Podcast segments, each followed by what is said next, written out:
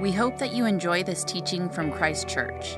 This material is copyrighted, and no unauthorized duplication, redistribution, or any other use of any part is permitted without prior consent from Christ Church. Please consider donating to this work in the San Francisco Bay Area online at christchurcheastbay.org. Good morning. I'm Maddie Duhan. I'm a recent addition to the Berkeley Tuesday community group and the Women Reading Women group. Today's scripture reading is from the Gospel according to John, chapter 8, verses 42 to 59, as printed in the liturgy. Jesus said to them, If God were the Father, if God were your Father, you would love me, for I have come here from God. I have not come on my own, God sent me. Why is my language not clear to you? Because you are unable to hear what I say. You belong to your father, the devil, and you want to carry out your father's desires. He was a murderer from the beginning, not holding to the truth, for there is no truth in him.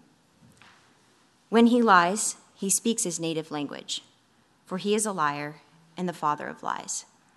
Yet because I tell the truth, you do not believe me. Can any of you prove me guilty of sin? If I am telling the truth, why don't you believe me? Whoever belongs to God hears what God says. The reason you do not hear is that you do not belong to God. The Jews answered him, Aren't we right in saying that you are a Samaritan and demon possessed? I am not possessed by a demon, said Jesus, but I honor my Father, and you dishonor me. I am not seeking glory for myself, but there is one who seeks it, and he is the judge. Very truly, I tell you, whoever obeys my word will never see death. At this they exclaimed, Now we know that you are demon possessed. Abraham died, and so did the prophets. Yet you say that whoever obeys your word will never taste death. Are you greater than our father Abraham? He died, and so did the prophets. Who do you think you are? Jesus replied, if I glorify myself, my glory means nothing. My Father, whom you claim as your God, is the one who glorifies me. Though you do not know him, I know him. If I said I did not, I would be a liar like you. But I do know him and obey his word. Your father Abraham rejoiced at the thought of seeing my day. He saw it and was glad. You are not yet fifty years old, they said to him, and you have seen Abraham. Very truly I tell you, Jesus answered, before Abraham was born, I am. At this, they picked up stones to stone him, but Jesus hid himself, slipping away from the temple grounds. This is the gospel of the Lord. Praise to you, O Christ.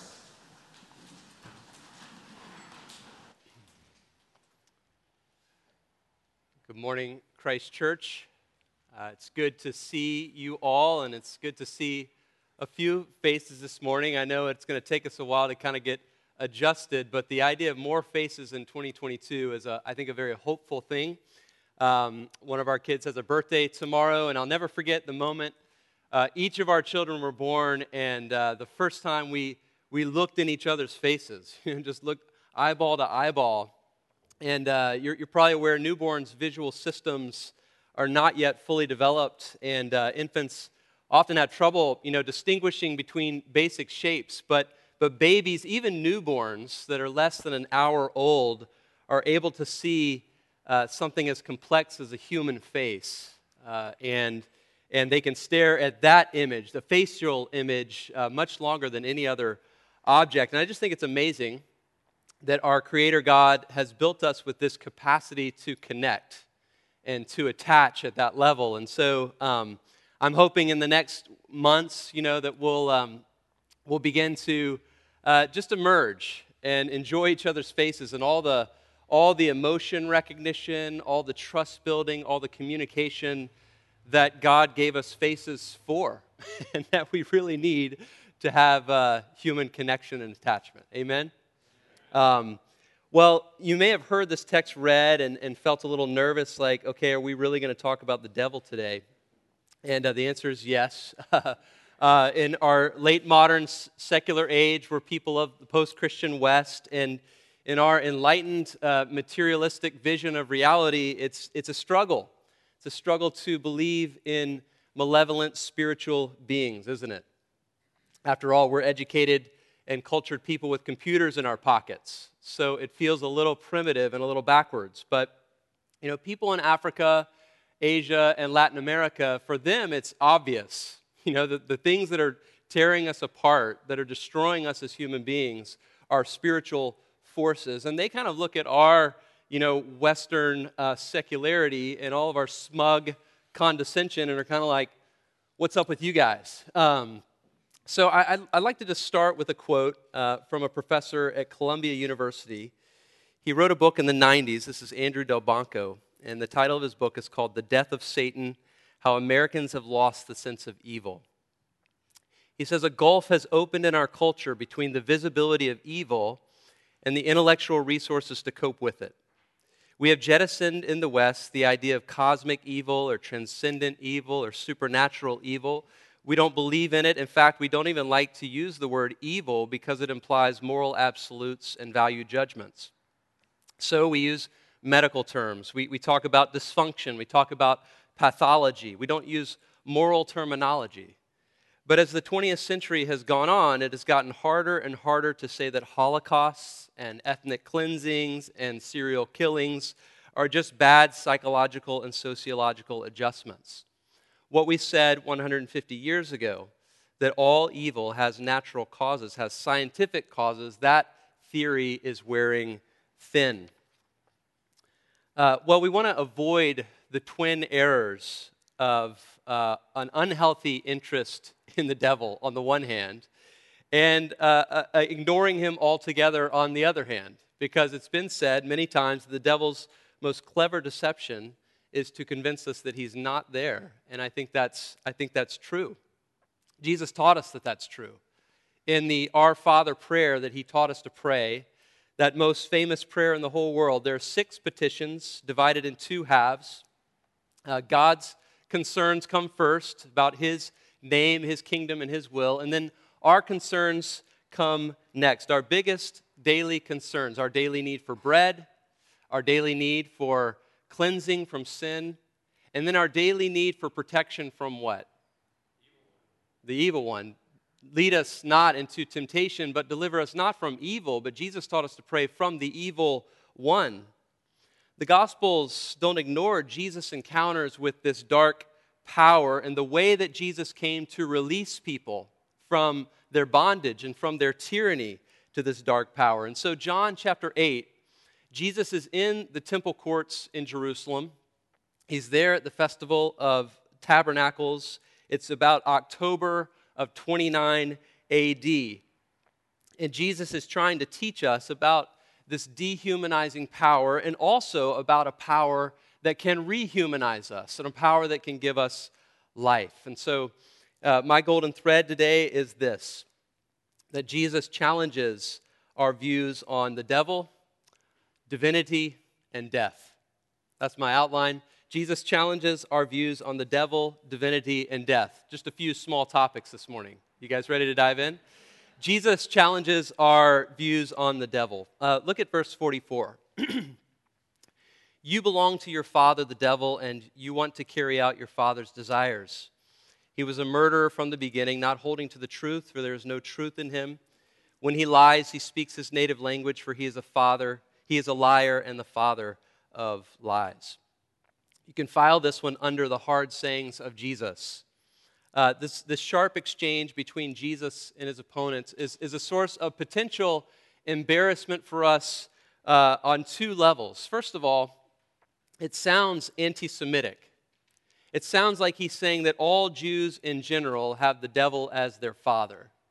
Secondly, it sounds like hocus pocus, like Jesus really believes that there's this personal, supernatural, evil being that's alive and active in the world. And these are two huge stumbling blocks I'd like to deal with for a moment. First of all, your father, the devil, sounds like Jesus is saying that Jews in general are children of the devil meaning that they are, like him, inveterate liars and murderers. And we instinctively recoil at that thought. And we wonder is this the Jesus that we know and love from the rest of the New Testament? And sadly, if you know anything about history, uh, it's hard to imagine all the hurt that's been done by people who've distorted these words of Jesus into the ultimate lie that Jews are inferior people.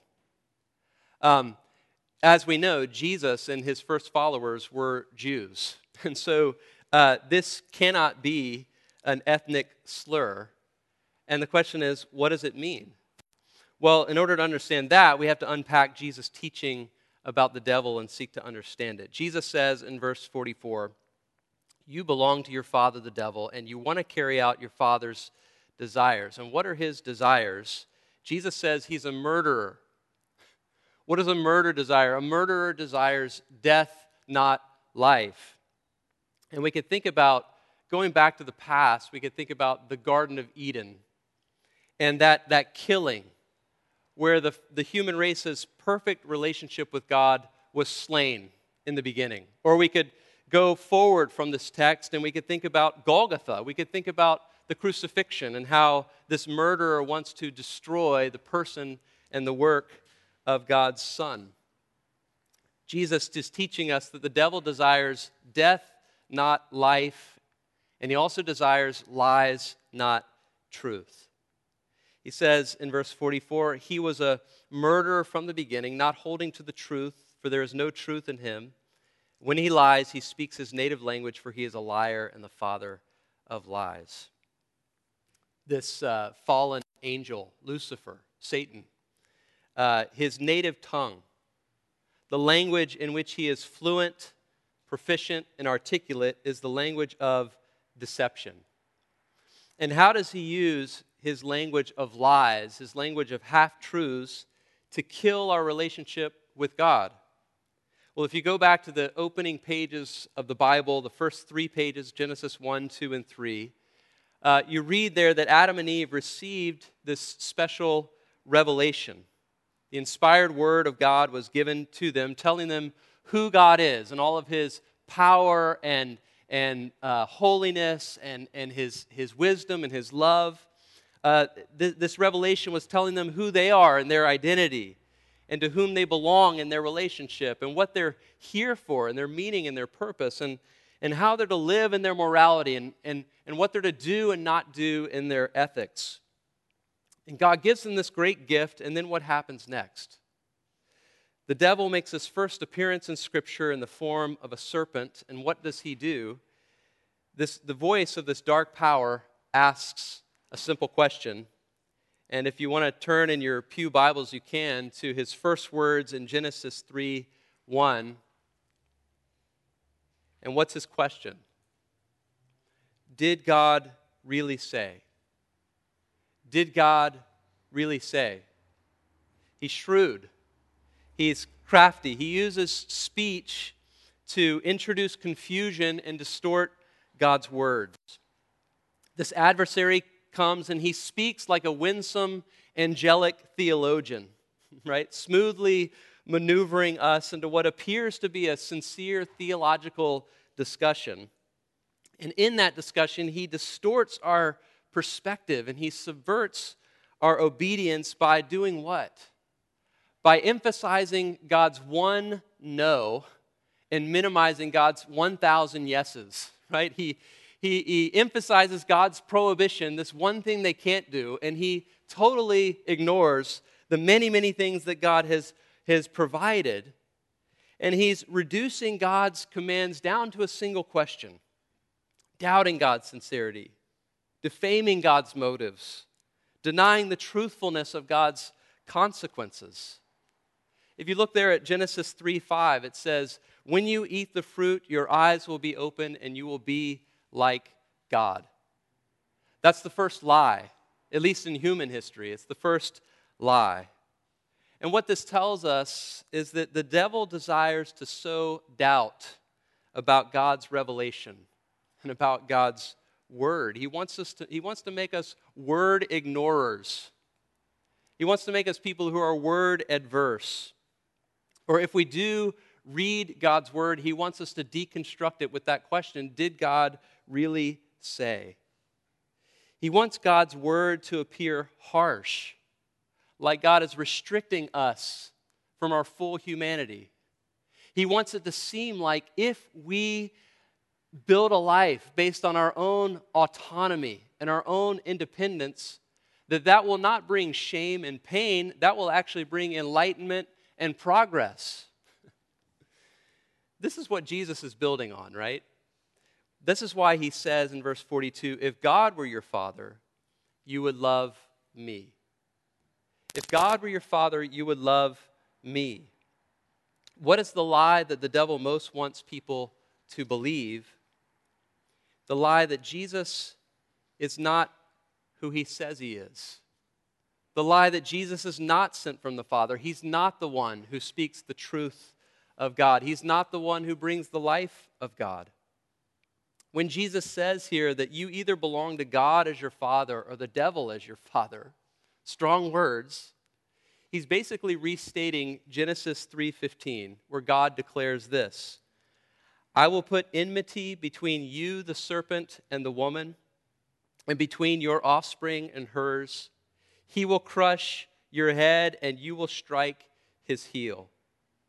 That mother promise at the beginning of the Bible, that first announcement of God's grace, declares that there are actually only two humanities, two families. One humanity bears the identity deriving from that lesser and limited power which denies the truth and destroys life. The other humanity bears an identity that derives from that transcendent and infinite power of the living God who will send the seed of the woman to save us. You see, even here in paradise, this conflict between these two humanities, these two families, is announced. And all of us belong to that former family until by the new birth, by the Holy Spirit coming into our lives from God, we're transferred, we're transferred into the family of God, having God as our Father. Does this make sense? Jesus says in verse 42 If God were your Father, you would love me. And you know you have God as your Father if you love Jesus. For love of Jesus is the mark of someone who belongs to God in the family of God. Unfortunately, some people think that they are a child of God, but they don't love Jesus. They don't love Jesus with all their heart as of paramount importance for their lives. But when the Holy Spirit comes into your heart, He gives you this love for Jesus. And that's why Jesus is begging the question Who's your father? Who's your daddy? Whose child are you? To whom do you belong?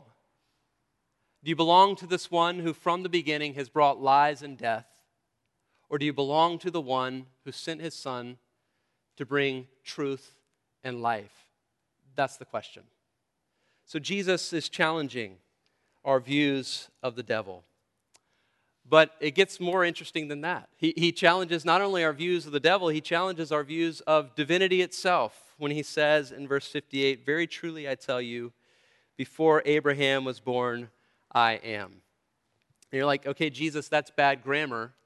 It should be I was. Before Abraham was born, I was. And even if that's good grammar, that's logically impossible, is it not? Abraham's the father of Israel, the people of God. And again, we get to that story in Genesis chapter 12 to 22, where God made promises to save the world through the family of Abraham and through his descendants, through one particular descendant of Abraham, all the nations of the world would be blessed. Now, Abraham lived roughly as long before Jesus as Jesus lived before us, about 2,000 years. So, what is Jesus getting at with this statement? Well, we'll look at the context in verse 54. He says, If I glorify myself, my glory means nothing. My Father, whom you claim as your God, is the, is the one who glorifies me. Though you do not know him, I know him. If I said I did not, I would be a liar like you, but I do know him and obey his word. And then Jesus says this He says, Your father Abraham rejoiced at the thought of seeing my day. He saw it and was glad.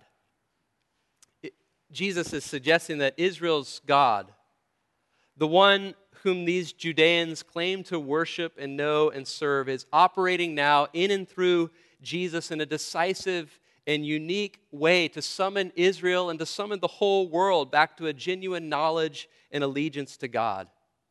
And that Abraham, in trusting God's promises, that through his family all the peoples of the earth would be blessed, Abraham was actually looking ahead to that day when Jesus would bring God's promises to reality. And so Jesus is claiming that he is at last embodying what the one living God, Abraham's God, had envisaged, had envisaged and promised all those years ago. They've already mocked Jesus as a Samaritan half breed and as demon possessed. So, how do they respond to this claim that Abraham was actually rejoicing in Jesus? Well, verse 57 You are not yet 50 years old, and you have seen Abraham. They laugh at him. Uh, you knew Abraham. Have you been traveling in a time machine? Did you get like three wishes and a lamp or something? Like, you're not even 50 years old, much less 500 years old, much less 2,000 years old. Jesus, you're talking nonsense. And of course, Jesus, as usual, is talking on another level altogether. And that's why he says in verse 58 Very truly, I tell you, before Abraham was born, I am. To understand this, you have to go back not just to the first book of the Bible in Genesis, but to the second book of Exodus at the burning bush, where God reveals himself to Moses and he gives him this call to deal with the problem of getting Israel out of Egypt. And Moses says, Well, God, how am I going to tell the king of Egypt what kind of God has sent me? And what does God say? I am who I am. Go tell them that I am who I am has sent me to you. The God who is the same yesterday, today, and forever. The holy, holy, holy Lord God Almighty who was and is and is to come has sent you.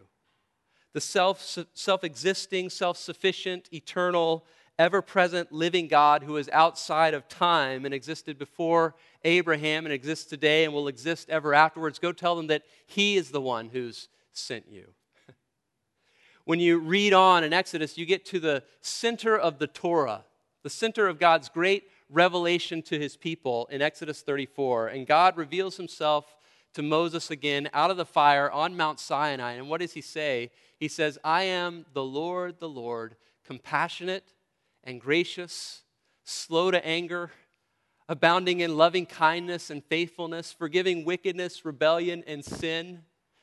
God is revealing all of who he is. And Jesus takes this most holy name of Yahweh, of I am, and he says, That's me. Not before Abraham was, I was. Before Abraham was, I am. The greatest and highest expression of divine self reference Jesus applies to himself. He says, I am uncaused. I am self sufficient, self determined. I depend on nothing and no one. All that exists depends on me, in fact. I have no beginning. In fact, in me, all things have their beginning. That sounds a lot like the first line of this gospel, doesn't it? In the beginning was the Word, and the Word was with God, and the Word was God. If you were to go to City Arts and Lectures in San Francisco, and the presenter gets up on the stage and steps to the microphone and says, I am ultimate reality. I have always existed. I created the world. I'm, in fact, in this moment, holding every single one of you together. And at the end of time, your relationship with me will determine where you spend all of eternity what is the conversation going to be like after that talk? Like, man, she was a really great speaker. Uh, she had some strong beliefs and really some interesting insights, you know, on life. No, everybody would conclude this woman, this guy is deluded. This guy's deluded. And how do we know that Jesus' opponents understood what he was saying? In verse 59, they picked up stones to stone him. They didn't pick up a rope to hang him or a, a sword to behead him. They, why did they pick up stones? Because in the third book of the Torah, Leviticus tells us that, that death by stoning is the capital punishment for anyone who blasphemes God's name and claims to be God. And so these folks attempt no further investigation to do what God's word tells them to do in this situation. Jesus is not difficult to understand. They knew perfectly well what he was saying, that he was claiming divinity, and that is absolutely intolerable if you're just a human being. I think I've got a streak now going um, in all these sermons in the Gospel of John of quoting C.S. Lewis, so I'm just going to keep it up.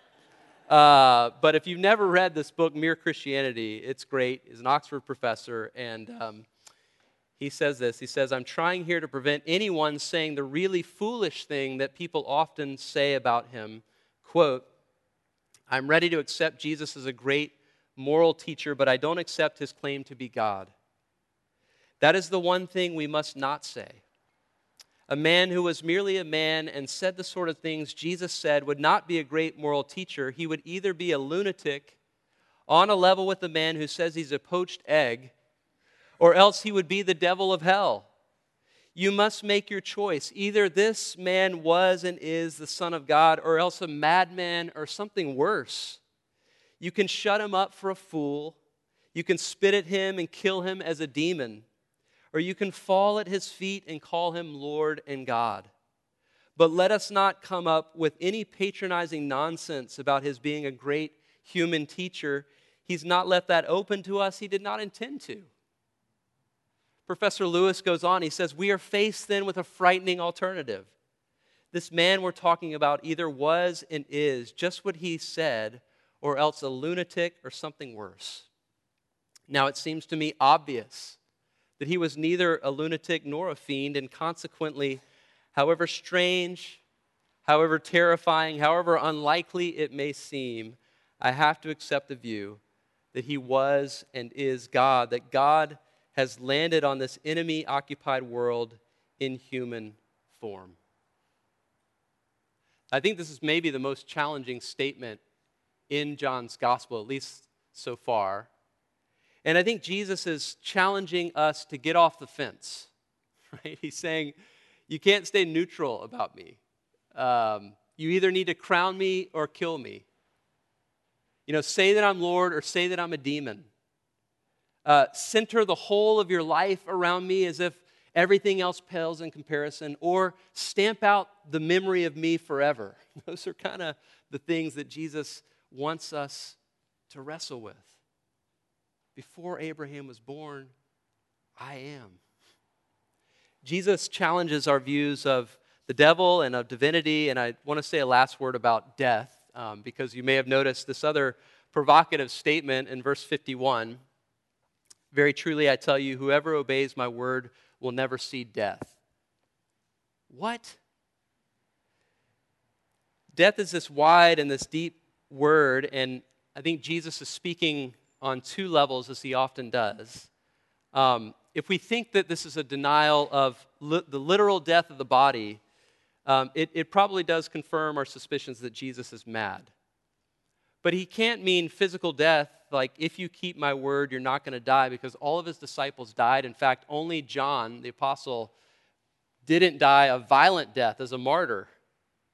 So, what does Jesus mean? Well, the first level of meaning of this word death, I think, is a reference to that ultimate disaster. When you die and you go out into eternity and you're unprepared to meet God, and you die without the forgiveness of Jesus and you meet God as your judge. And you enter the other side and you realize there's no more hope and that God is going to dismiss you from his presence and that you will then live forever in a state of eternal spiritual death without God who is life itself. That is a chilling thought. And that, I think, is the teaching of Jesus. But look at what Jesus does. Listen to his gracious offer to These people who are dishonoring him, blaspheming him, calling him a Samaritan half breed, calling him demon possessed, people who are in danger themselves of the judgment of God, he holds out this gracious gift in verse 51 Very truly I tell you, whoever obeys my word will never see death. If you obey my word, if you believe what I have to say about myself and my Father and the Holy Spirit and the great salvation that we've come to accomplish, you will never see death. If you obey the word of Him who's going to taste death on your behalf on the cross, if you obey the word of the one who's going to lay down his life as your substitute to triumph over sin and win a victory over death in the resurrection, if you embrace and cherish and abide in or transformed by the reality of my word, you will not have to come to that ultimate disaster of eternal spiritual death. That's pretty good news. But Jesus, I think, also has a second level of meaning. Very truly, I tell you, whoever obeys my word will never see death. I think what he means is that death can go through you, and you can go through death without it making any difference. It, of course, it'll make a massive, heartbreaking difference to all those people you're going to leave behind in a wake of pain and grief. But what about your personal experience of death? Had a pastor pal, longtime church planter in Boulder, Colorado, just, just passed away last night. What about his experience of death last night? Jesus says, You will not see death. You will not notice death. You will not pay attention to death. Though physical death will happen to you, because of what I'm doing inside of you, it will not matter to you. It will be irrelevant to you. And you're looking at me like, you're crazy. And that's how they were looking at Jesus. I read these words last year uh, during lockdown. J.B. Phillips was a friend of C.S. Lewis, and he wrote a great modern English translation of the New Testament. And he also wrote a little book called Your God is Too Small. And, and a section of that book is called The Abolition of Death. And I know I've, I've had very long quotes in the sermon, but here's one more. he says, We find Christ teaching an astonishing thing about physical death, not merely that it is an experience robbed of its terror, but that as an experience it does not exist at all.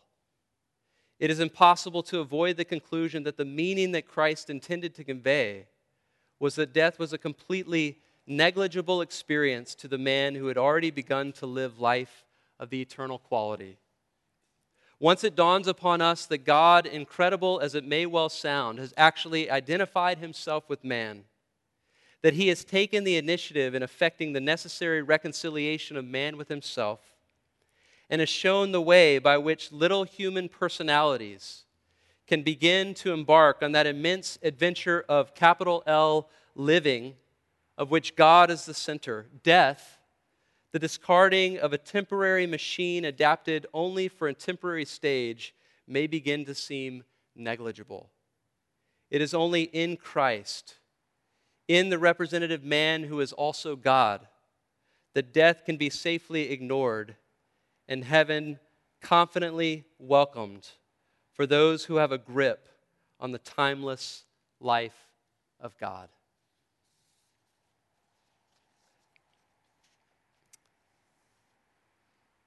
When you guys come together for my funeral, I don't know, that's going to be a soon or it's going to be a long time from now. I don't know if you believe this, but I do. So make sure you say, Jonathan St. Clair is not dead. He became he became a partaker of the life of God Himself, a life which death has no power to destroy. Make sure they say that. You say that. Okay. Friends, you don't have to die. And if we think out the implications of our deathlessness, it's astonishing. What the world needs is not cautious Christians who are afraid of death like everybody else is in the world. What the world most needs is the Christ of free and fearless Christians who know and live like we're never going to die because that is the truth. if you obey my word, you will never see death. Who wants to be that kind of Christian? I do. May God give us the grace and the mercy to live like that. In the name of the Father, Son, and Holy Spirit, amen.